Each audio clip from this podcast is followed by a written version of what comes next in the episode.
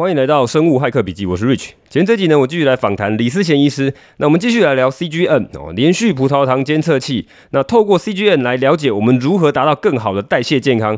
这已经是第二集了哈。这集我们继续来深入聊 CGM 的优点、缺点。以及呢，哪些人适合戴，哪些人不适合戴？那如何运用 CGM？还有一些我们生活上的一些方法，来到达到更好的代谢灵活性哈。那这些东西你放心哈，一般的卫教文章你绝对找不到，那绝对是我们个人的很深度的这些经验哈。包括李思贤医师自己已经用了 N 颗了哈，他除了实际使用以外，他也查找了国外很多的这个 CGM，其他的 biohacker 用的一些技巧，还有更多深入的医学的知识哈。好，那我们今天就开始吧。我们来聊一下那个好了，CGM 可以使用的情况，嗯，什么什么人应该要用？好啊，什么样的你推荐他使用 CGM？我们要知道，以前台湾的健保可以免费使用 CGM 的对象就只有一个，就是第一型糖尿病。哦。因为第一型糖尿病的病人，他们是身体没有办法自行制造胰岛素，所以我们可以借由 CGM 的波幅，看它的变化来给第一型糖尿病的患者施打胰岛素，这会更准确。所以指引什么时候打胰岛素，打多少，对不对？对，所以以前台湾只有一型糖尿病的病人可以使用 CGM，那现在其实也是，现在除了一型糖尿病的病人以外，其他的人要使用 CGM 都是要自费的。可是这个自费的价格已经比我当初在医院当住院医师的时候便宜非常非常多。我以前在医院的时候，我记得要六千六一个。嗯哼哼，现在雅培两千二，对，已经剩三分之一了，所以我觉得已经相对亲民很多了。那哪些人可以用？除了一型糖尿病，当然就是第二型糖尿病的也可以用。嗯，那想要减重的人也可以用，因为它可以让我们更了解我们吃什么东西会刺激到我们囤积脂肪的荷尔蒙，也就是胰岛素。对，所以减重的也可以用。长照就是在家里，如果有长辈卧床，或者有病人卧床需要管灌喂食，那他又没有很好的意识的功能，没办法知道我们给他的食物够不够他的营养，这些其实也可以用 CGM。躺在床上的病人有很多也是需要打胰岛素的，这个也是可以用 CGM。然后我我那个时候想到，就是其实 CGM 可以给一些很需要专注力的职业用，像是一些卡车司机啊，或者是开飞机的这些人，其实。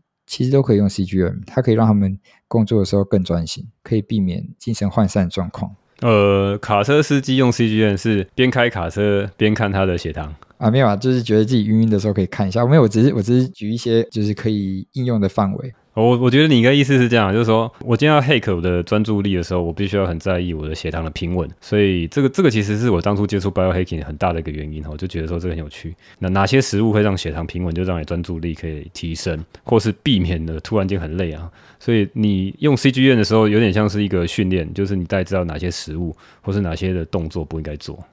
对。然后我还有在临床上观察到，就是我我其实有一些小朋友的患者，嗯嗯，然后他们有一些注意力不集中的状况，对，那我就会叫他们父母要帮他们调整一下他们的糖分啊，精致糖分摄取不要太多，是。然后我临床上的发现就是，他们真的在少吃一些甜甜圈啊、糖果啊、饼干之后，他们的注意力状况会好很多。可是小朋友有办法用吗？小朋友他这个他现在这台机器可以给小朋友用吗？可能不一定哦。对，这不一定可以用。了解，了解。反正就是需要。提高注意力，让注意力更稳定的族群，其实可以用。那其实这个东西根本就是，只要你那个预算够，你就应该来用看看。因为基本上它风险不高嘛，哈，它不太有什么伤害，除非是，嗯，是不是有些人糖尿病真的很严重，他会那个，所以容易这个伤口不容易愈合，会不会有？哎，可能也不会。因为下来谈一下哪些人不适合用哦，因为这个连那个第一型糖尿病都在用，所以它其实那个，除非是非常严重了，否则大部分人应该是没有这种问题。所以应该是 建议有预算的哈，你关心自己身体健康，应该都来用用看哈。因为李思贤医师已经 已经用到上瘾了哈。我觉得就连愈合伤口愈合不好的人也应该用，因为它可以用在他其他伤口、其他没有伤口的地方啊。而且它血糖控制好，它可以让他很难愈合的伤口反而愈合得更快。我觉得伤口愈合困难的病人更应该用。了解了解。对，然后再来就是健康的人也应该用。健康人应该用哈。大家都觉得我刚刚讲那些全部都是有病的嘛？对，那自己不用。可是健康的人就也应该用，为什么？因为其实超过一半的人，就是美国统计啦，其实有八成的人其实都有代谢的问题。对。可是其实大部分的人都不知道，嗯，都不知道自己有代谢的问题。所以即使你是健康的人，是你自认为健康的人，你也应该要试试看 CGM，去抓出你平常吃到一些地雷食物，哪些地雷你可能不知道啊？哦，你看数据你才有感觉。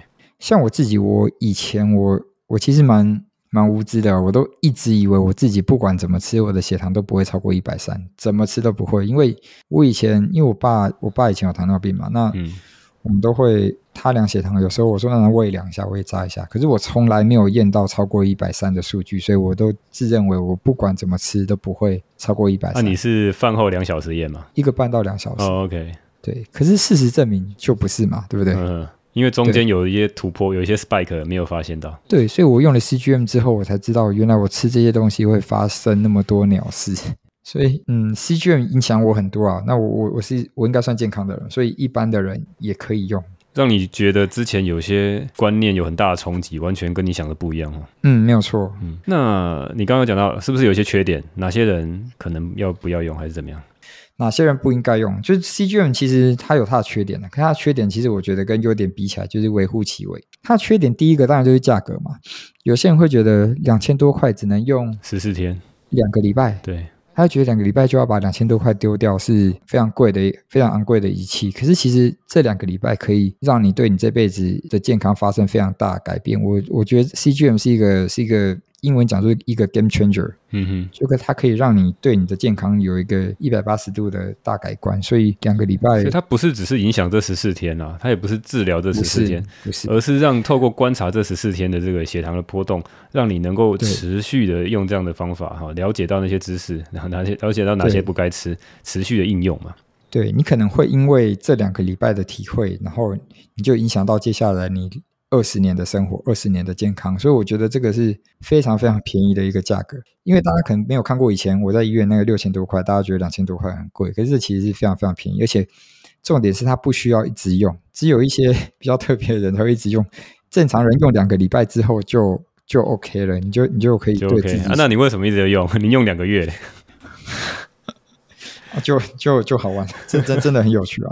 可是，一般人应该应该这样讲啊，你觉得很有趣，可是你。前两个礼拜是影响你最多的啊，后面可能你想试一些东西，有有有一些特别的食物你想试，你可以买来。可是其实你只要两个礼拜，大概就就可以得到九成的效果，CP 值是非常非常高。所以就是看你钱多不多了，你钱多你就用两个月、三个月可以；钱不多你就用一次就够了。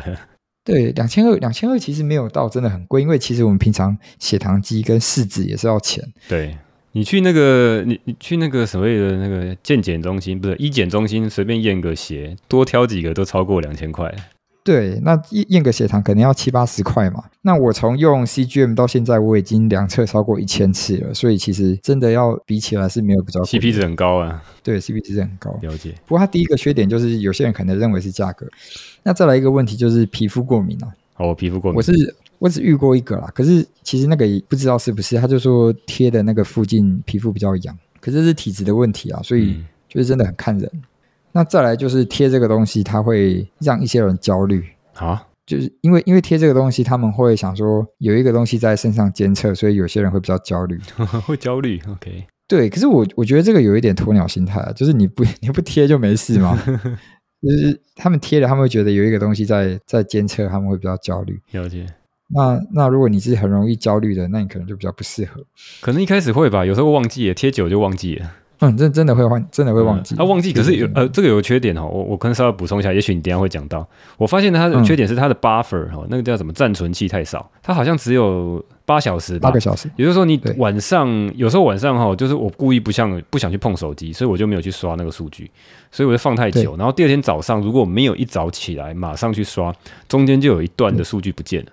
对，所以就建议睡前刷一下再去睡觉，然后睡醒刷一下，这样基本上不会有问题。嗯，对，那这是它的缺点，就是会可能让会让有一些人比较焦虑，可是它这也是它的优点。哦，我想到还我想到还有一个缺点，我想到还有一个缺点，除了焦虑以外，哈、欸，就是这个有点像 social network 哈，有点会让你上瘾，就是每一次想一直想去刷它，看数据多少。对对对对对，没有错。一直想要 update 它。我觉得，我觉得这是一个，这是一个过渡期啦。我现在用到第四个，其实我有时候一天都只刷几次而已，嗯、就刷我真的想看的东西。了解。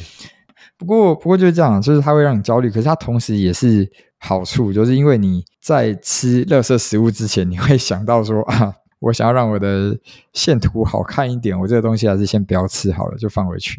真的会这样子好多次了，所以好多次，好多次，所以这其实其实也是有好处了。对，然后再来就是怕针的人，有些人怕针。我我有个患者，他一打开哦，看到那根针，他说他说哎，李医师办，哎，一开始真的有些有些人说，我靠，这么粗会不会很痛？我真的一开始看的时候，那我说反正一定要测就测看看，哎，结果还好了。对，其实我是我第一次是完全没感觉的，可是我患者就打开就看到针，他说哦，好好粗，啊不然他说李医师你要不要我我直接寄给你就送给你，因为他怕那根针啊，我就我就多多了一个，所以我现在超多个。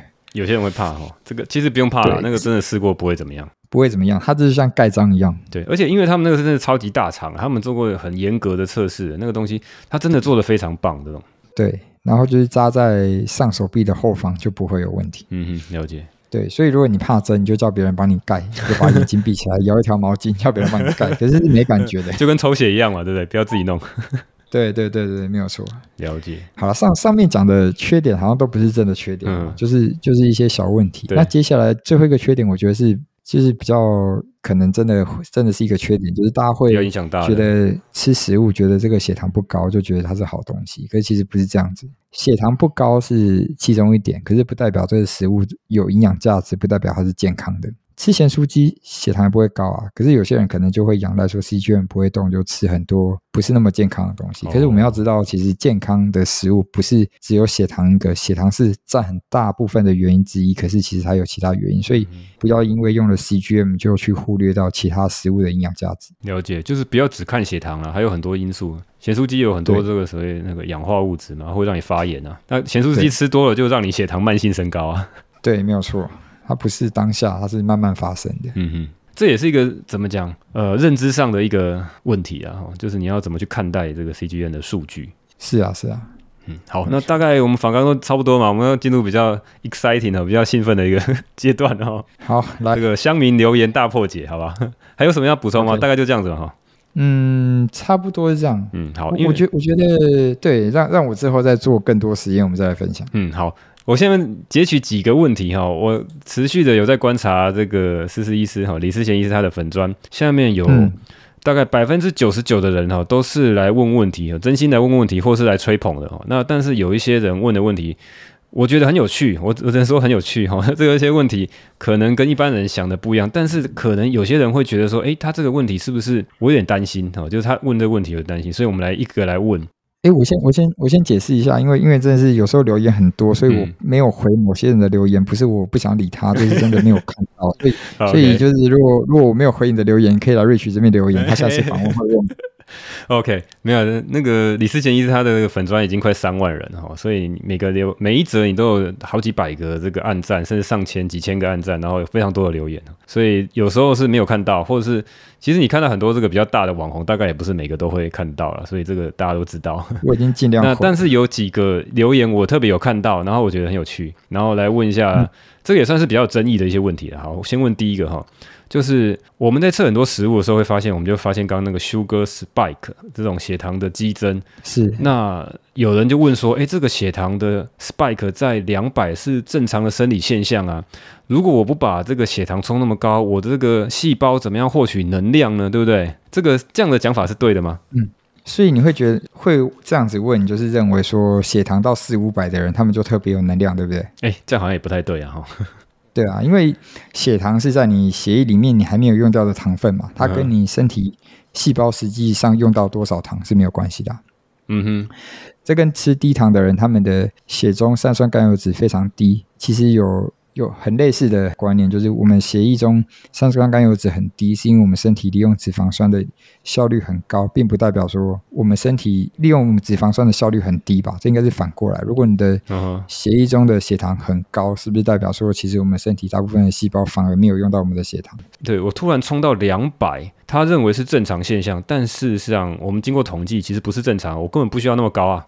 好，我们可以从一般的常态分布图来看，我们可以知道，其实大部分的人，他们血糖是不会轻易的超过一百四的。嗯哼，不会轻易的超过一百五，甚至不会轻易的超过一百四。所以，如果你的血糖会动不动就上升到两百，其实就是会有问题啦。你可能有胰岛素阻抗，或是你吃的糖分真的太多，身体没有办法对很有效率的去利用。所以好，这个讲法其实是没有什么根据的哈，就是说他认为说应该要冲常常冲高是为了让这个细胞获取能量，这其实不太不太对哈。然后还有一个问题是说，哎，这个所谓的少碳水生酮的这些人，身体会越来越没有活力，哎，这跟我的这个感觉完全是相反的哈。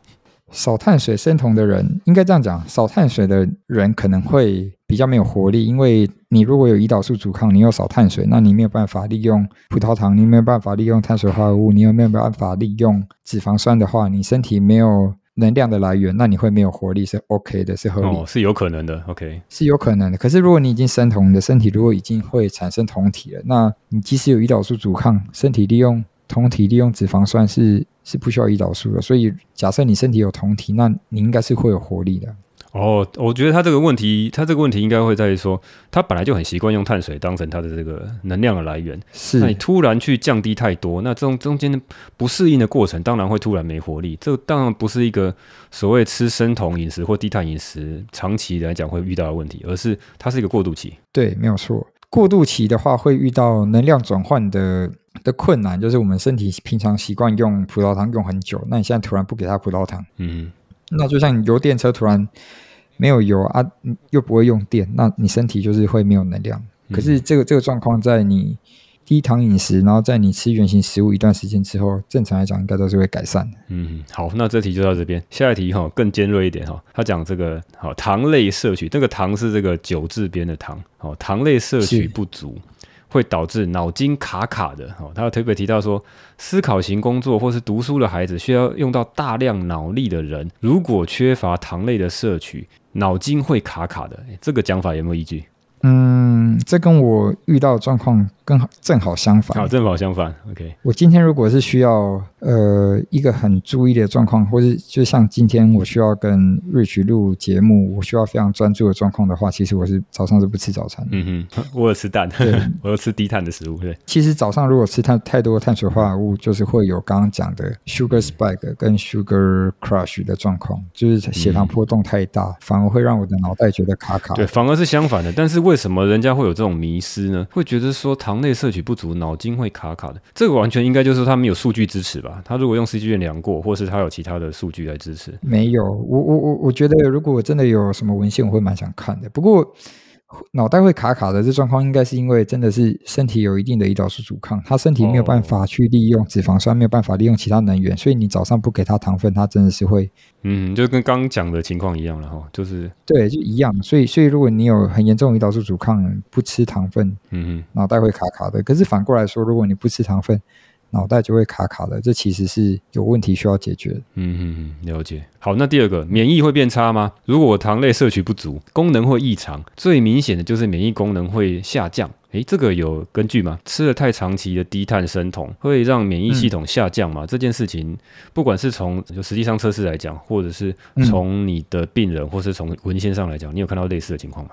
我想一下，我之前有看过一篇文献，好像说，如果你喝了一杯柳橙汁，含有糖的柳橙汁，你的白血球的功能会被抑制七十二个小时。哦，反而是会抑制。对，你可能你你可能以为你喝了一杯含有维他命 C、对免疫力很好的柳橙汁，可是里面的糖分、里面的果糖却会抑制你的免疫系统高达七十二个小时。不过我我想说的是，糖分摄取不足这句话，我其实不赞同一直都不吃糖，我不赞同把糖完全拿掉。我们要吃糖的状况，就是把我们的代谢灵活度改善好之后，再回去吃糖。这边讲的糖就是泛指一些淀粉，然后造成就是消化之后会变葡萄糖的这些物质。对，其实是淀粉还葡萄糖，对我来说都一样。可是只要你的代谢是灵活的，你的代谢没有卡住，你的身体可以利用葡萄糖跟利用脂肪的效率是转换是非常好的。其实你不用在意你吃多少的糖。那这边讲的糖类摄取不足，我我我不代表我不知道它的量是多少。可是，一旦你的灵活代谢度、代谢灵活度非常好的话，你不用担心你会摄取过多的糖。那你也不用担心说你短时间不摄取糖会怎么样。可是我觉得太长时间完全不摄取糖，其实我是不建议的。我不建议长期完全不吃糖，我不建议长期就是极端的生酮饮食啊，一直对非常长期都是完全生酮的饮食。对，那一般来讲，其实我觉得事实上正常的情况刚好是相反。大家都是摄取过量的糖分、过量的淀粉。没错。那为什么要推行所谓的低碳？就是让你从这种超级过量稍微拉到中间，而不是要把你拉到极端，限限制你到完全不吃啊。是，所以他讲的糖分摄取不足，我觉得除非你是非常克制的人，不然这状况是不太可能发生的。嗯嗯，了解了解。蔬菜里面也有一些糖啊，然后。其实各种食物里面，或是它的、嗯、它的一些配料，或是它的烹饪的过程中，都会加到一点糖啊，所以完全不摄取到糖，其实不太可能，不太可能啊。那反而是糖分摄取过多，会让你的免疫功能变差。了解了解，那当然是过犹不及啊。我在想，可能真的也是有些文献，可能没有去查哈，就是你完全摄取到零，确实是可能会有问问题。人本来就是杂食类嘛，就是你不要不要去这个太过两边的去偏。我都我都跟病人解释说，哈，就是你完全不吃糖，哈，你我们可以看到我们的血糖改善，我们可以看到精神改善，我们可以看到我们的皮肤改善啊，很多东西抽血数据也会改善。可是完全不吃糖太极端了，它有点极端到像是在住加护病房。OK，你生病很严重的时候住加护病房的病会好吗？当然会好，短时间内加护病房嘛。对，可是你需要永远住加护病房吗？不需要嘛。好，那再来问一下，这个慢性疲劳是因为不吃淀粉造成的？这个我觉得是 跟我的这个经验完全相反。慢性疲劳有很多的原因，有可能是很一些很医学的东西，有可能是甲状腺，有可能是其他荷尔蒙问题。可是慢性疲劳，如果你要我讲一个最常见的原因，它不是淀粉造成的，它是慢性发炎造成的。哦，慢性发炎造成的，OK。但是慢性发炎就很难找了，有可能肠漏症，有可能是什么样的东西？慢性发炎你要处理的话，你应该要先抽血，你要抽一些，你大概要抽五六种很常见的发炎指。OK，那抽完之后，假设真的有发炎，我们可以去找原因。有些原因找得到，有些原因找不到。那就算原因找不到也没关系，我们可以改善一些我们自己有办法操纵的变音，去看全身的发炎会比较好，有没有比较好？发炎有时候不一定只是一个原因造成的，它会是睡眠、压力、工作、人际关系、甜食、炸物各种东西总和的一个结果。所以，我们只要改变我们可以改变的项目，其实我们没有找到它发炎的主要原因，状况也会改善。了解，所以这个是很复杂，并不是不吃淀粉造成的。对，大家很喜欢。把淀粉这个东西，就是它会造成全部的问题，可不是。可是的确吃糖，如果你把它的量改善，你把你的对糖的成瘾改善，其实它可以解决超过一半以上的问题，没有错。好，哎，你可以稍微讲一下那五种这个发炎的指标哪些吗？常见的就是 ESR 嘛，嗯，ESR 红血球成长率，然后 CRP 对，然后 Ferritin。那个那个叫中文叫什么？血小板也是也是容易在发炎升高的一个因子。然后还有那个叫什么？Fibrinogen，那个纤维蛋白原。Fibrinogen，纤维蛋白原。好，好吧，这个东西是我个人想知道的哈。大概讲这样就好。纤维蛋白原。那有时候你只单验一种发炎项目，它不会高，可是全部验就可以看得出有有一些真的会高。好，那我们继续再往下好了，直接在你的这个。脸书下面就有人问哦，请问有大规模实验证实不吃早餐比较好吗？我之前是找了一些文献啊，可是我觉得文献就是。真的要找怎样的结果，其实都还是找到。可是不吃早餐，我我们就我们就从对这个争议就大了哈。因为为什么争议大？就是大家会长期都很习惯吃早餐，然后其实我找过文献啊，就是大部分的文献都希望建议大家吃早餐。那我有看过一两篇说不吃早餐可能比较好的，他的讲法是说那个间歇性断食。那间歇断食，你到底是早餐晚一点吃，还是晚餐早点吃？有类似这样的研究了，所以他会觉得说不吃早餐有有一些代谢上的好处。比较少的研究有在讲到这个。那大部分在做研究，因为这种研究哈不是很严谨的，它都是用一些问卷的，然后再去看你之后的这个感官，或者是说你的什么认知功能啊，或者学习状态啊，学生的学习状态，来去导出这个这些问题啊，然后或者是会不会会不会让你变胖哈，会不会让你得到糖尿病哈，大概都是这样的一个。的问卷，我看到大部分的实验都是这样的。嗯，是没有错。对，那你的感觉，你如果实际上的感觉跟你病人的这个情况，嗯，我们我们从两个两个方面来看好了。我我我觉得，我们今天先不要讲文献，因为文献文献要讲，一定都一定都找得到。只是我们今天从两个方面来看，我们从呃为什么要早餐吃不吃这点来看，因为早餐吃跟不吃，它就差在我平常跟病人讲，空腹时间会不一样。对，那有些人可能会习惯不吃早餐，有些人可能习惯不吃晚餐，来延长他们的空腹时间。因为空腹时间拉久，我们可以降低我们的胰岛素水平，我们可以降低我们体内的慢性发炎。是，所以就延长空腹时间这件事情，对大部分的人来说是好的。嗯、那为什么有些人会不吃早餐？因为不吃早餐比较简单，不吃早餐到中午只有四个小时。可是如如果我们不吃晚餐，从中午到晚上睡觉会有接近十二个小时的时间，你不能吃东西。所以不吃早餐，相对于不吃晚餐来讲，不吃早餐是比较简单的。对，那从血糖来看，早上我们身体会有皮质醇的分泌，我们起床皮质醇就会。本来就会就会释放，所以我们血糖本来就会比较高，比较高。对。所以早上血糖已经比较高的状况，我们又吃早餐，那我们大部分的早餐都是什么？都是碳水化合物。嗯哼。所以我们血糖已经高了，你再给它一个更高的。push 是不是我们血糖就会变得更高，就是变得会变得我们刚刚讲的 sugar spike。所以其实不是吃不吃早餐的问题，是你要吃你就吃健康的早餐。今天如果一直拿着薯饼跟三明治问我说一定要吃早餐了，啊，你拿这个跟我说一定要吃早餐，我我我觉得我觉得我没有办法被说服。可是如果你今天拿的是洛梨鲑鱼啊，甚至洛洛梨吐司也没关系啊，就是一些比较健康优格啊这些健康的早餐，你跟我说早餐一定要吃，我同意啊。如果你吃这些早餐不会造成你的血糖刺激的话，为什么不吃早餐？可以吃早餐啊。嗯嗯嗯。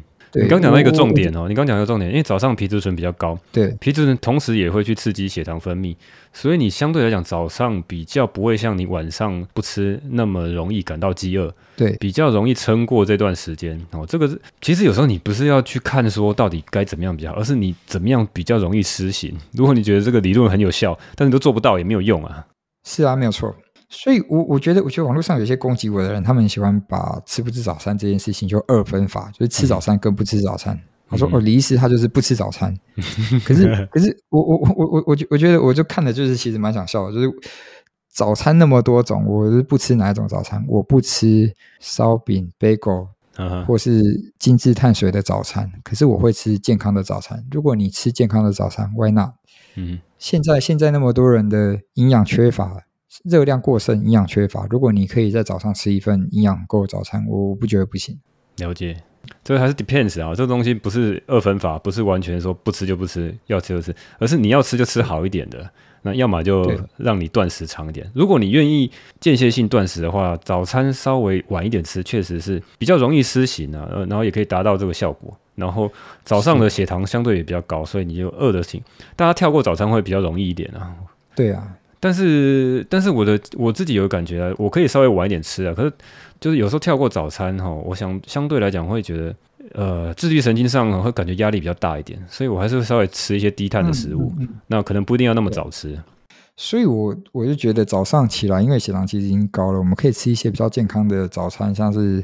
诶，任何的蛋哦，不只是水煮蛋。大家每次早餐讲要吃蛋，就哦，水煮蛋很难吃。可以，其实你可以吃炒蛋、葱蛋、荷包蛋，各种蛋、蒸蛋都可以。那吃蛋煎前一天煎一条鱼啊，或是买一点沙拉，其实其实都是都是可以做得到的。讲到水煮蛋，我刚好今天也是吃水煮蛋哈，就前一阵子我们刚好研究嘛哈，怎么样煮那个水煮蛋才可以刚好里面那个蛋黄不会太硬，然后也不会太软。这真的是这是一个大学问。哎，蛮有趣。我早上煮大概七分零五秒，我觉得刚刚好。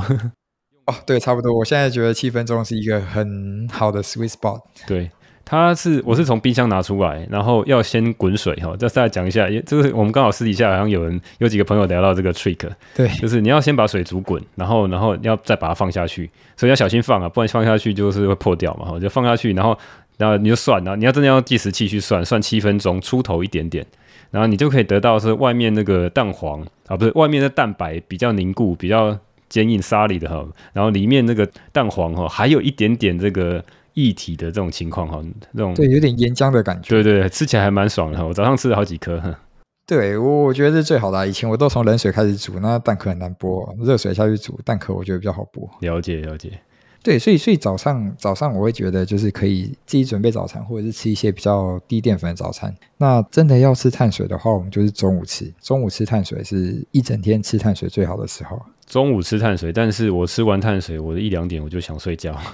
健康的碳水，健康的碳水和搭配其他食物一起吃。嗯、我我觉得我们刚刚好像少讨论到一个问题，就是我们看了这些 CGM 的实验之后，我们要怎么健康的吃垃圾食物？哦，好，这个是很重要。好，那今天再补一下，我们怎么样健康的吃所谓的垃圾食物？什么是垃圾食物？我觉得，我觉得，我觉得这应该是大家最想听的啦。大家不想，大家大家都知道吃洛梨不会怎么吃洛梨健康啊，吃鲑鱼也健康啊。可我就不想吃嘛，我就想吃垃圾食物，或者是不想每天吃啊，应该这样讲。对，要怎么样健康的吃垃圾食物？嗯，你先定义什么是你觉得可以吃的垃圾食物。可以吃垃圾食物，没有没有没有没有垃圾食物可以吃的啊。啊，你是说，反正那些东西看起来虽然不推荐吃，但是你偶尔还是可以吃，就是这样。对，你要怎么吃那些东西不会造成你的血糖高？嗯，我说的是蛋糕啊、洋芋片啊，或者是吉拿棒啊这种这种，就是平常吃你会觉得哦，真的不可以吃的东西。可是我在做完这些实验之后，其实他们是可以吃。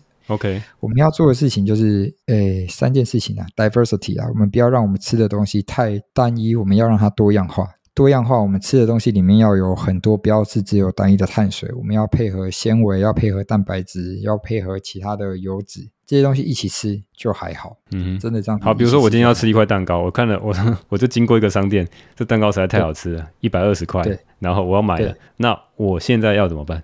我要怎么办？我会先去隔壁的超商买一盒沙拉，买一盒沙拉水煮蛋，我先吃完，我再吃那个蛋糕。OK，我先吃了沙拉跟水煮蛋之后，再开始吃蛋糕。对，那你量到的 CGM 会得到怎么样的曲线？我会得到一个比较可能会少百分之五十以上的坡峰，不会那么高，可能只有一半。百分之五十，本来从一百会到两百，那硬生生的会卡掉变一百五，现在可能只有一百五。哦，OK，cool。所以我会这样做。那再来就是吃完东西有时间的话，一定要去运动；没时间的话，在办公室里面做深蹲、做重训都好。做深蹲、做重训，OK。对，你知道，你知道吃完东西有时间就去运动。呃，这些这些实验从头到尾带给我的一些改变，就是我现在不觉得走楼梯是一个浪费时间的事情。我我之前去外面看病人家里，他们家可能在。四五楼，然后我没有电梯，我要走楼梯，我会觉得哦，Oh my God，怎么会这样？嗯、可是我现在看到楼梯，我很开心，因为我觉得就是是在是在消耗我。诶，走楼梯跟散步的差异，楼楼梯相对有比较费力，然后心跳会再快一点。嗯，对。你在戏剧院上面看到的差异会在哪里？嗯，走楼梯它走楼梯没办法一直走啊，我都是一一小段一小段走。嗯、可是走楼梯它用到的肌力比较大，所以它强度比较大。正常来说，它应该降血糖的。效率也会比较好，所以如果你没办法出去走，在办公室你就找个楼梯走个几层，然后在在公司里面走上走下都可以。而且其实要如果要锻炼股四头肌，我之之前看过一个研究，不管走上楼梯还是走下楼梯，其实都有办法锻炼到。哦，走下楼梯也可以啊。有些人说会比较伤膝盖哈，下楼梯慢慢走啊，就不要不要不要慢慢走嘛，也不要太过量了，应该是这样。对，对，不要太过量。嗯，好。所以吃热色食物的撇步哈，今天光听到这一招就够了哈，其他都不用听了。对，刚刚讲到要多元性嘛，然后这运动嘛，然后吃东西的顺序啊，真的是如果你可以把碳水放最后吃，真的是会比较好了。然后再来就是还有还有一个，我想想啊，饭前如果你可以喝一点醋的话，其实也是会有帮忙。然后醋这种东西很神奇，醋它会让我们身体分解。葡萄糖的酵素变慢，而且醋它也会降低我们肠胃道蠕动的时间，所以它会让我们的碳水的吸收变慢。所以如果可以在饭前喝一杯醋的话，其实会有帮忙。哦，产生分解葡萄糖酵素的量比较少，它会抑制我们分解葡萄糖的酵素。OK，然后吸收也会，它最终还是会吸收啊，只是说它这东西变成缓释的，慢慢的吸收进来。对，可是它也不会真的全部都吸收。大家觉得吸收比较慢，可是时间就会变久。可是后来发现其实也不是这样，它时间没有真的说波幅上升少一半，时间就变两倍，其实不到。哦，所以你比较专业讲法是 AUC 嘛，哈，Area Under Curve。对对对对对，就是你那个 CGM 的那个那个 curve，那叫什么？那个面积线图啊，哈，那个线图往下面哈，Under 那个 Area 下面那一块面积，因为你把时间拉长，你应该是那个在比较高原的情况会比较多。所以一般来讲，他们这个专业会去算下面的面积哦，那个软体会去算哦，用积分的方式算出下面的面积。那这个面积如果太大的话，代表你太那个葡萄糖其实摄取也很多。那你意思是说，如果我喝醋的话，有些葡萄糖我其实就不会吸收进去，我可能就排掉了，对不对？对，没有错。哦，OK，酷，饭前喝醋。嗯所以呢，我今天在路上看到一块蛋糕很好，我马上从我包包拿出一罐 一瓶醋，然后我就可以先喝对泡好的一瓶，对我先稀释好了一瓶醋吼，像苹果醋是不是？然后我先喝一点，然后再到隔壁买个沙拉，再吃个对这个水煮蛋或是茶叶蛋，对，然后吃完之后我再开始吃我的蛋糕，这样的话就可以。吃完蛋糕去散个步，吃完蛋糕再去散个步吼，好多的仪式，但是呢，这样子可以让我至少还能够偶尔享受一下我喜欢吃的热色食物。对，这样子你就可以让那颗蛋糕完全消失在你的 CGM 上面 啊！真的完全吗？OK，几乎可以。哦，OK，Cool，可以试试看。好，今天就是最重要的这个 biohacking 的技巧了哈。对，好，那个我的题目大家问的差不多，但是我在开始访谈之前，我有在发一个问卷给大家，说有没有什么东西我漏问了哈？哎，这个东西就是快问快答哈，没有先没有先用访纲给那个思思医师的。我现在大家看一下，哎、欸，有二十几个人问了，我我只问前面比较多人想要知道的问题，好不好？OK，在，我现在还有点时间，我们现在还有二十分钟的录音时间哈，就是好，第一个问题哈，我看一下，他说有没有可能测量连续血糖的时候，也可以同步测量连续的胰岛素？我记得我问过 Coach T，还问过你们，好像没办法嘛，我现在没有这种东西，对不对？我觉得它有困难，就是因为胰岛素的测量，胰岛素有半衰期，所以它就算你要抽血，你也必须一直跑检验所，所以我觉得这是有困难。嗯，也没有像这种比较高科技的，像血糖这样连续的哈，没有这种家用的设备，目前没有。目前没有。呃，他说如果血糖没有比较高，那胰岛素血糖没有高，胰岛素就真的会一直维持在低点吗？哦，他的意思是说，是不是血糖高低是会影响到胰岛素的唯一原因吗？哦，不是啊，因为临床上面你可以看到，我有很多病人，他们的体重都非常的重啊，一百公斤、一百二、一百、一百四、一百五，可是他们血糖都没有高啊。可是你去测胰岛素高到不得了，你测他的血糖，可能血色素 A1C 只有五点二，胰岛素三四十、五六十一大堆。诶，那这是为什么？因为他们的身体的胰岛素的功能非常的好，它胰它胰脏可以很有效率的分泌他们需要的胰岛素，可以让血糖维持在合理的范围。这些人是非常健康的，我都我都跟病人说，胖子其实是非常健康的，你不要瞧不起胖子，胖子每个胖子瘦下来都绝对是比你健康好几倍。有些人胖不起来，可是会胖的人其实身体的弹性是非常好，所以不代表说你的血糖没有高，你的胰岛素就不高，这是两件事情。不过回到三个问题啊，有说可不可以测量胰岛素？其实我觉得你可以，我们可以用。酮体去代替我们的胰岛素，因为正常来讲，我们酮体如果出得来，我们血我们的胰岛素就不会太高。哦，这个是有反向关系，对不对？OK，对，它算是一个间接测量胰岛素的指标。哦，那这当让我比较有这个动力来测酮体。我之前都比较没有 兴趣，缺缺测酮体，可以试试看。嗯，OK，所以用酮体来代替胰岛素。那我记得我们之前也谈过哈，就是除了吃碳水或是吃淀粉以外。吃蛋白质，那个胰岛素也会上升。对，在三种主要的营养素里面，碳水化合物上升的胰岛素最多，再来就是蛋白质，脂肪几乎胰岛素不会动。那不同的蛋白质升高胰岛素的效果也不一样哦。这跟蛋白质的种类、氨基酸的种类，还有蛋白质在食物里面的状态有关系啊。今天如果是一个一块牛肉含有非常丰富脂肪的牛肉，它可能上升胰岛素的效果效率不会到很高。可是今天如果是支链氨基酸的蛋白粉，它上升胰岛素的效果可能就会很高。支链氨基酸 BCAA，对，它会很容易去刺激胰岛素的上升。因为它本身支链氨基酸对身体来说就是一个刺激生长的讯号嘛，它是我们必需氨基酸，就是我们身体没办法自行合成，所以当你在大自然接触到支链氨基酸，其实就是一个外来能量，一个很好的讯号，所以这个时候我们身体就就要去生长，啊，生长的话就会动到我们胰岛素，胰岛素也是一个促生长的荷尔蒙。嗯哼。所以有一些氨基酸刺激我们身体分泌胰岛素的效果本来就会特别好，这没有好没有好。可是这个这个东西是呃，我透过这种营养补给品去吃到可能会有。那在天然的食物里面有哪些 BCAA 所谓的支链氨基酸呢？会比较多？各种肉类其实里面都含有一些 BCAA。那 BCAA 会刺激生长，所以我们有一些健身的朋友，他们才会喝有含有 BCAA 的蛋白粉。嗯哼哼。对，因为这个你突然讲到这个，我就想说我，我我吃肉会影响。好，那我我稍微分享一下，我前一阵子也有去抽血，然后我抽血之前本来应该是要空腹，然后我忘记了，就我吃了一些肉类，我吃了一点肉，然后过去抽，然后我发现我比较两次的那个空腹的胰岛素有上升。嗯，我大概我记得上次是一点九。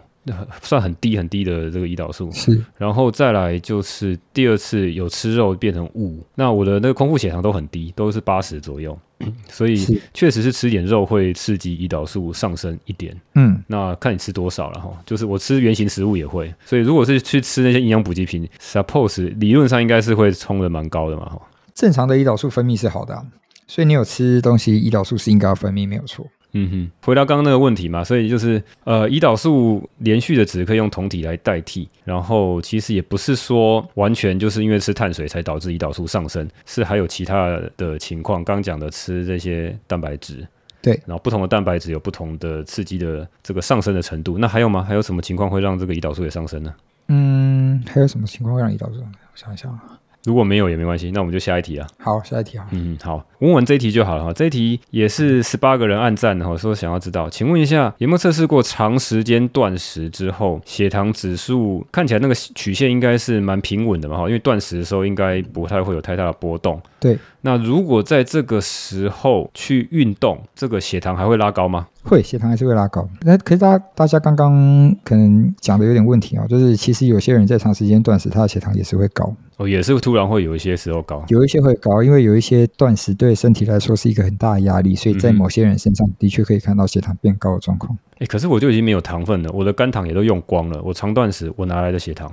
糖不是一个必需营养素啊，它可以从我们的脂肪，嗯、它可以从我们的氨基酸，甚至可以从我们的肌肉去产生糖脂新生。去产生我们的葡萄糖。所以过久超过三天以上的断食，我反而觉得是会掉肌肉，没有那么建议。会指糖脂新生就是脂肪，其实有时候就是你会透过糖脂新生一些很复杂的机制，是。把它转换成葡萄糖，不然的话你葡萄糖过低，本来就是会有危险嘛。太低的血糖，身体本来就去维持它的平衡。如果你的糖不够，它就从别的地方来补，来去转换。是好，那那反过来讲哈，最近刚好看到那个要录这一集之前，我看到那个杰森放那个冯医师吧，哈，就是在美国很有名，在专门讲这个糖尿病啊、讲肥胖的这个医生哈，他讲到一个就是除了糖值新生以外，还有叫脂质新生，就是你吃了太多糖呢，它会把糖转换成脂肪啊，最常见就是跑跑到那个脂肪肝。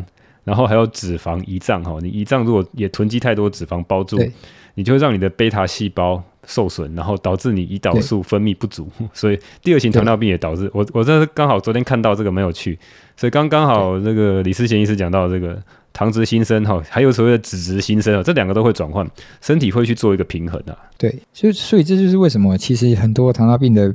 人他们以为他们的胰脏已经没有功能了，可是其实不是。嗯哼，他们的胰脏就只是因为里面塞了很多脂肪而已，所以等到你把这些脂肪给用掉，它的功能其实会回来，还是可以逆转的，还是可以逆转。可是有没有办法百分之百逆转？其实不一定，要看人。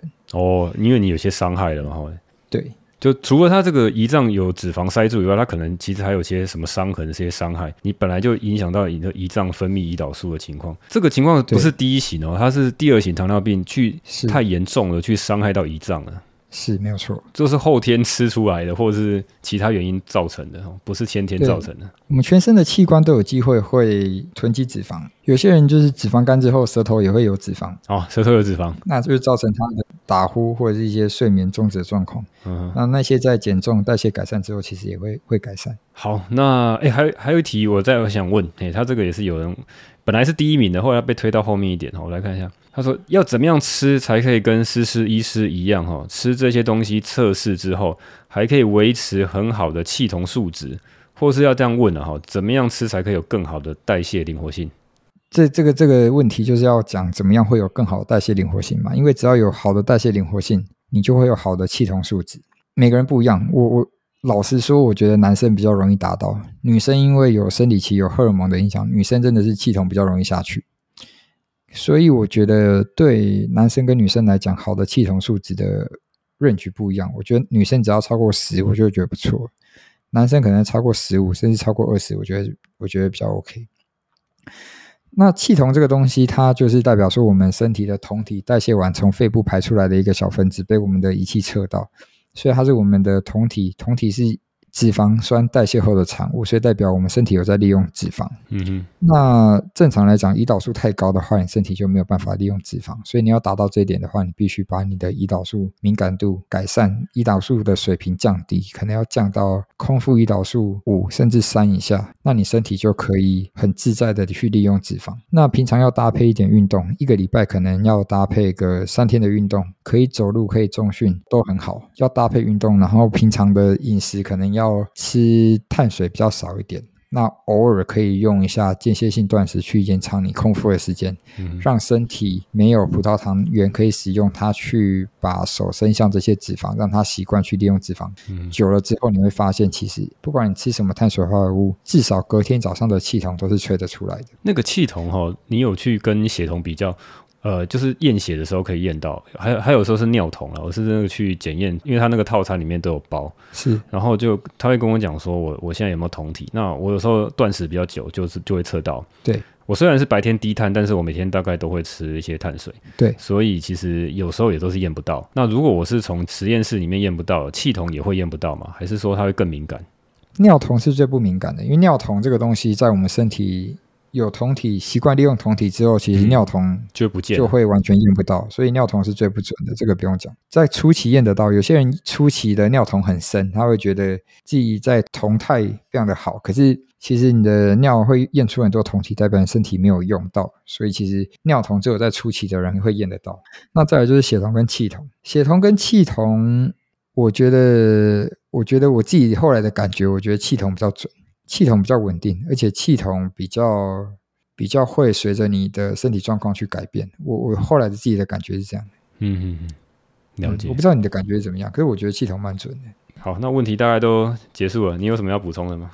我我给大家一些建议好了，我觉得我觉得 CGM 这种东西就是真的，如果你心有余力去装一台，绝对会为你以后的健康带来非常大好处。因为其实少生少生一些病是非常非常省钱的。长久长久来看，这是 CGM 的这个价格，我觉得对我来说，我觉得非常的合理。我现在门诊也会推荐我们的病人去使用 CGM，可是我们诊所没有卖 CGM，完全就是发自内心的推荐。CGM 这个东西使用了之后，它可以让你知道你自己身体吃什么东西血糖会高，也会让你知道什么东西你以为血糖会高的，其实不会高。嗯，它会让你增加你生活很多的灵活度，不会变成网络上说什么东西都不能吃，你就真的都不能吃。嗯，它也可以改善我们的身体的身心的状况，会更少一些血糖的波动。它比传统上的检测方法更准。刚刚少讲了一个检测的方法，就是可以测糖化血色素。因为平常我们就是测糖化血色素大于六点五，医生就会跟你说有糖尿病。对。可是其实你会发现，很多糖化血色素很正常的人，假设五点二、五点三，他们也是会有血糖冲很高跟血糖掉很低的状况。可是这些东西在糖化血色素完全都验不出来。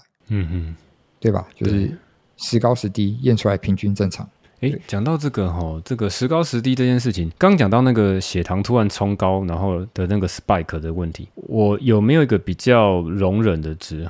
呃，偶尔去冲高，就是说它有没有个频率的问题啊？我当然不要说每天都有很多次的这个 spike，嗯嗯嗯，而是说偶尔去，我们还是有一些容忍度嘛。哈，有没有什么？是不是比如说我一个礼拜吃几次有冲高也无妨？对，如果你可以让你的血糖维持在代谢很好的状况下，你去冲高它没关系。可是，如果你常常冲高它，你后来发现你血糖回落的速度变慢，嗯哼，你血糖休息的时候水平变高，那就代表已经超过你身体可以负荷。好，那我没有什么问题了，大概就这样子吧。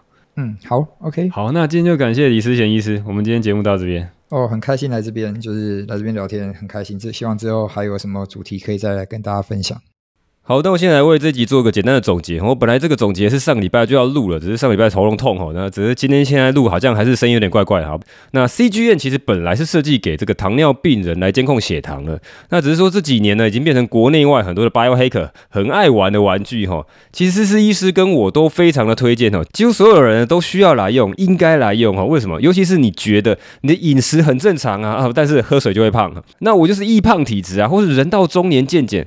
哪有不会红字的哈？这种奇怪的迷思哈，那你应该就来看看 CGM 的数据是不是支持你这样的认知哈？你吃了这个食物之后呢，看看这个数据，你有很大的 surprise 哦。尤其是现在呢，美国其实有百分之八十的人都有代谢的问题哈。虽然说只有百分之十几的人被诊断出真正的糖尿病，那台湾或许数据会低一点，但是因为我们现在饮食越来越西化。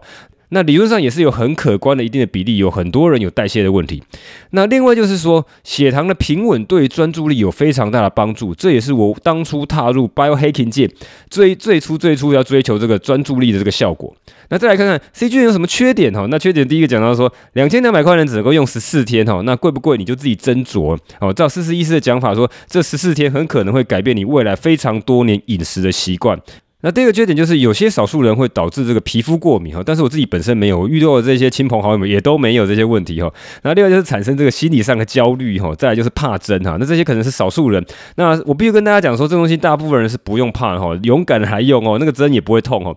那再来就是 C 菌会让你误认一些不健康的食物呢，是它的血糖波动不高，就认为它哎没什么关系。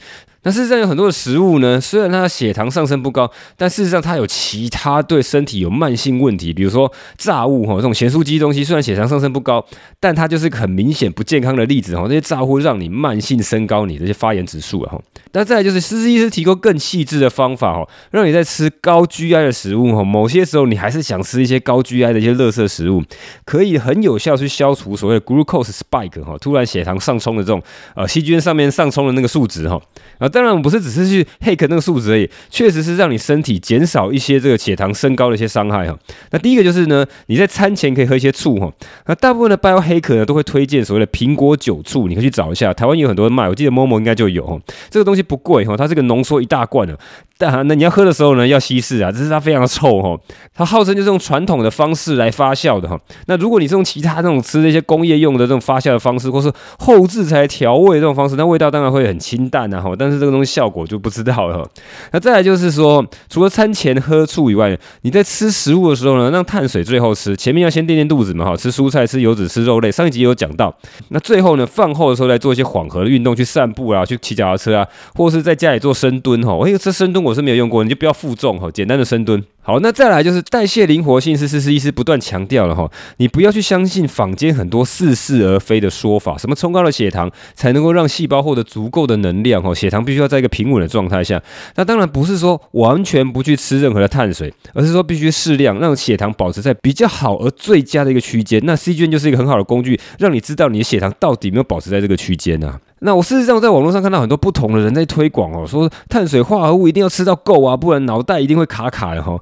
尤其是推荐说早餐要去吃高碳水化合物的食物哈。那这种东西呢，我觉得有可能有两种可能。第一个是思思医师讲的，第一个就是他可能已经太习惯吃碳水了，所以你突然降低碳水摄取会非常的不适应哈。那这种人可能有不同程度的胰岛素阻抗，那慢慢的能够有代谢灵活性的时候，这种问题可能可以解决。那第二个哈，我个人认为可能说有很多的这个大型的研究。有很多食品的营养的研究，哈，它的研究是有所谓的利益冲突的。你可以观察到，美国有很多的大型食品厂商，他们推出很多方便的冲泡早餐，哈，都是一些谷物类的，都是一些超高的碳水化合物的，哈。那我曾经看到有一些研究，哈，在讲说，哈，指出说，食品厂商赞助的这些研究呢，往往都会得到他们哈这些金主想要得到的结果，哈。那这次确实是有其他研究，哦，有研究来研究别人的研究了，哈。那在像我这种公开的 podcast 还是少讲一些哈，这个东西，因为这几年你会发现国外很多知名的医生啊、网红啊、biohacker 啊哈，都被很多不同的科技巨头的演算法所言论钳制哈，所以我现在目前哈，其实前一阵子我在录 podcast 的时候，在前面一两年我录 podcast 的时候，我很少 po 脸书哈，po 脸书都是个公开说啊这集要上架了哈，里面我也很少去讲里面很多细节的内容哈，就避免这些事。那最近呢，我比较常会在 Twitter 上面 po 文哈，如果你没有在追踪我 Twitter。可以跟他来追踪哦，Rich 底线 Biohack 啊，有人说哈，直接去搜寻生物骇客笔记会找不到哈，所以你要搜寻那个 ID Rich 底线 Biohack 哈。我常常来 po Twitter 的原因，就是因为说，至少哈，现在 Twitter 的新的老板马斯克，他曾经常常在公开呛脸书说，他们做了很多很非常过分的言论审查哈，他是非常的不满哈。那至少在推特上面比较没有这么明目张胆的做这种言论审查。那当然，脸书我会继续写哈。那因为常常有时候推特很多这个文字限制哈，它限制字数实在太少了，有些东西讲不清楚哦。我会在脸书上面写的更为清楚的一些长文哈。不过，就算你有追踪我脸书粉砖生物骇客笔记哈，你大概有七成的几率大概看不到我的文章哈。长时间来观察哦，这个三千人的粉砖还最近刚破三千人哈。这个三千人的粉砖哈，每一篇触及到一千个人，就算非常非常棒哈。也就剩下两千个人都不会被脸书通知说，哎，我有新文章哈。那脸书干嘛在挡这些触及率呢？那很简单，这个是跟脸书有利益冲突嘛哈。啊，原本大家预期说你这个粉砖追踪下去，按下去追踪或按按赞下去，他应该推文章给我啊，有新文章就要推给我。哎，不是哈，他现在就是说。说给你少少的人看得到你的文章，那如果这个粉砖的这个主人想要更多人看到哈，原本就应该看到这些人，你就要去买广告哈，买广告推给说原本就有追踪你的这些粉丝，诶，这个真是超妙的一个生意模式哈。那最简单，你要 hack 这个演算法挡触及的方法，就是如果你真的想看文章的话，你不想要七成的文章被挡住的话哦，你就直接把那个追踪模式改成最爱就好了，这很简单哈。你它本来是预设，你把它再点它一下，它就可以改成最爱哈。那你就可以把原本哈可能会漏掉七成文章变成只漏掉三成哈，你七成大概可以看得到哈。那如果你后来发现 Rich 写文章实在太废哈，那你记得把这个取消追踪，或是把它最爱改成预设就好了。好，那接下来我们进入这个 Apple Podcast 五星留言的部分哦。啊，因为我的账号是台湾的账号，所以我都只看到台湾的留言。那只是最近刚好哈，不知道为什么刚好切换到这个美国的账号。那美国这边呢有两个新的留言，那还有一个很久以前，一年多以前的这个留言，那我来念一下好了。好，那第一个留言是 T M M P O P。呃，话说瑞群你有研究过虾青素吗？哈，从阿贝那边来了解的。好，那这个 T M N Pub 好像在讲说这个虾青素哈，其实虾青素我之前是没有特别了解，但听到阿贝讲的很神哈，而且呢也有认识一些其他的 bio hacker 也是蛮力推这个虾青素的哈，所以我也大概研究了一下哈，那这当然要讲的很详细的话，可能要再另外开一集哈，你们只是简单一个问问题，其实再花很多时间去理解哈。那我自己感觉是这样啊，它感觉是一个很非常全面性的抗慢性发炎的一个营养品，那包括了抗发炎还有抗氧化哦。那文献上面有提到蛮多的这个可能是比较基础的研究哈，讲到说对于大脑、对于眼睛呢啊，甚至骨骼肌啊、哈肝脏啊、肾脏啊，还有这个肺部哈，都有这种抗氧化的这种效果哈。那再来就是它有防晒的效果哈，对皮肤也蛮好，所以阿比有讲说哈，他如果这个晒太阳晒很久，他会吃这个虾青素来保护他的皮肤嘛。那文献上面是讲说可以可以。减少 UVA 哈，就是紫外线 A 的哈。有 UVA、UVB 嘛哈，可以减少 UVA 所导致的氧化反应哈。诶，这个效果其实哦，我听到有不同的人讲到类似的东西啊哈。文献上面确实就这样讲。那再就是我自己有经验，就是我问过那个眼科的医师啊哈，关于这个老花眼哈，你年纪大了，在超过四十岁以上哦，渐渐就开始有人哈会有老花眼的问题哈。那它可以延缓老花眼的一个问题哈。那跟它的抗氧化可能也有相关哈。那这个虾青素也是蛮神奇的哈，是有些研究者来讲说它可以延缓老花的发生啊。那我相信它对眼睛。其他部分应该有些帮助，因为它整个是整体性的哈，它并不是只针对某个东西。其实各大的这个营养品公司呢，也开发了各式各样有专利的这些萃取的技术哈，所以从常理来推断，应该是他们对于这种东西对人体的功效是也蛮有信心的，所以就花了蛮多的钱来做这种开发。好，那这个是我大概目前的感觉哈，你自己你自己参考一下哈，我不一定全对哈，你自己参考一下。好，那再来第二个是这个 Lenlen Thirty Eight 啊，Lenlen Thirty Eight。请问你有看过《饮食悖论》这本书吗？这个是一个心脏科医师写的书。那请问一下，内容可信吗？哈，非常喜欢你的 Podcast。好，那关于这个问题哈，饮食悖论哈，我大概查一下这个东西怎么那么熟悉啊？然后我后来发现它其实是中国大陆的翻译哈。那作者是 Doctor Stephen Gundry 哈。那这台湾的书名哦，台湾也一样有翻译这本书哈。那原文是英文的嘛？那台湾有翻译的书应该叫做《植物的逆袭》哈。那这是当初我没有访谈那个防弹大叔的时候，他也有讲到这本书了哈。那这本书我其实有看过哈，主要在讲说哈，其实之前都很少人在讨论的一个东西啊，就是所谓的凝集素哈。它是一种植物的保护剂。哈，如果说人工来制造所谓植物保护剂，一般我们俗称都叫做杀虫剂或是农药哈，这种东西啊，那那凝集素是植物它天然所制造的一种哈，在地球上植物经过漫长演化嘛，它所制造出来保护自己的一种毒素啊。那 Dr. Gundry 呢，他认为说有很多特定的植物呢，其实含有大量的凝集素哈，比如说什么，比如说茄科类的植物啊，什么是茄科类植物？像番茄。好像青椒，好像茄子，好，甚至像那枸杞哈，枸杞哈，其实他也认为是茄科植物哈。那这种茄科植物上面有很多的所谓凝集素哈。他的刚才认为哈，凝集素会造成身体上的慢性问题，包括肠漏症，包括自体免疫疾病哈，包括像类风湿性关节炎啊，包括像脑雾哈，还有体重的增加哈。那刚嘴认为哈，大部分凝集素其实是很容易被高温所破坏掉，所以他蛮力推用高压的那种压力锅哈，高温高压来去烹煮这些食材哈，像比如说番茄，你可以在炖牛肉啊哈，把它炖烂之后呢，它的那凝集素呢就大幅下降，甚至到没有危害哦。这是大家刚嘴的讲法哈，哦，但是哈，但像小妹里面有一个很特殊的凝集素，叫做 WGA。啊，中文翻译到小麦胚芽凝集素哈，这种东西是无法透过高温高压所把它分解掉的哈，所以大家刚才会认为说，啊，尽量去避免麦类的植物哈，那这刚好跟那个其他主流。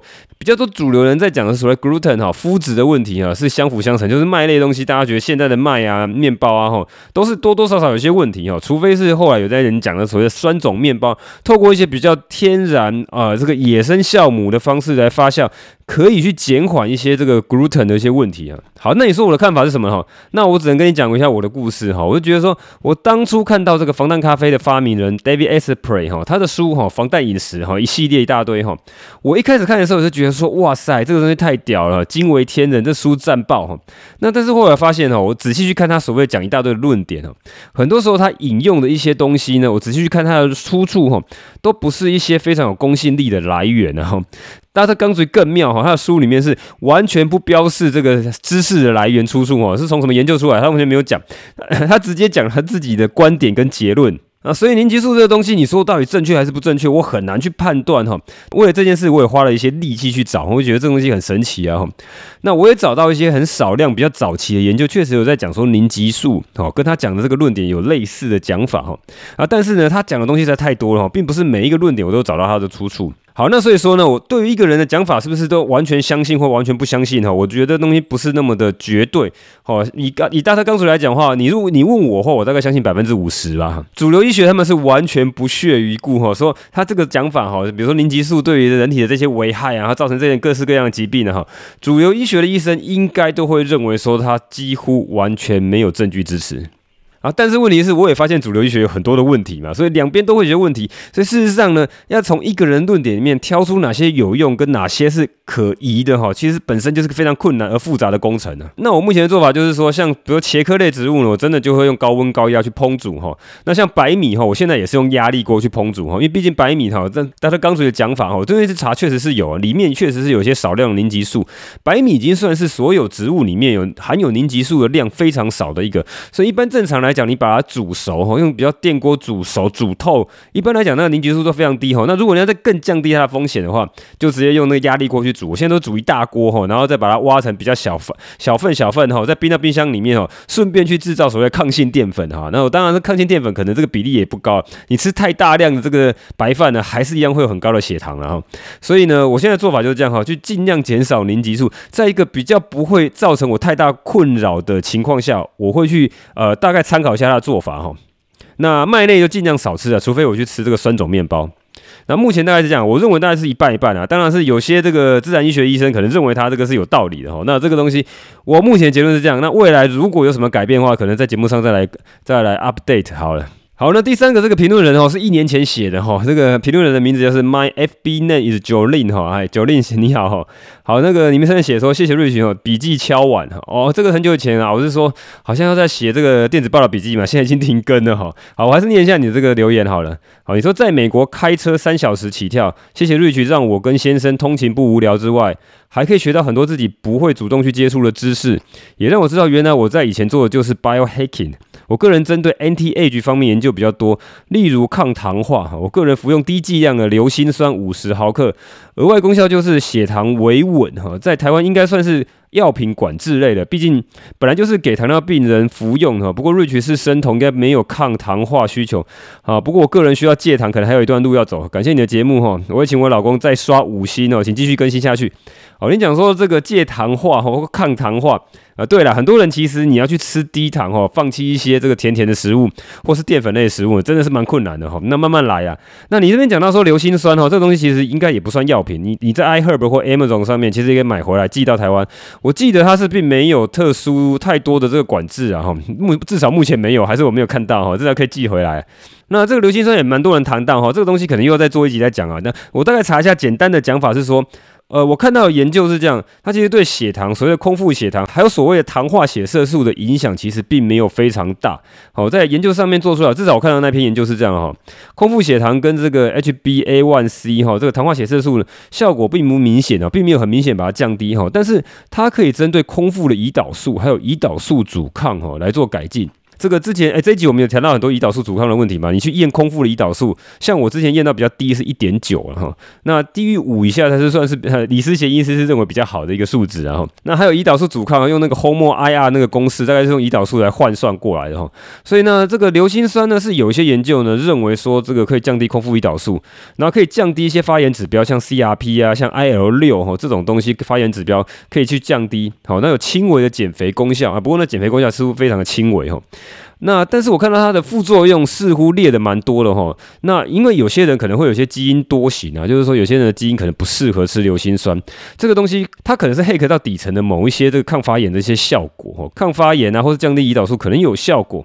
啊，你吃的东西有什么特别的心得哈？你你有测过什么样的验血？比较客观的一些数据哈，也欢迎你再跟我分享哈。如果你 会担心我说这个 Apple Podcast 美国版的哈比较少去看到，你也可以直接留言到我的脸书或者写讯息给我。你可以在脸书或是 Twitter 上面找到我。好，那今天就这样了，我是 Rich，这里是生物骇客笔记，拜。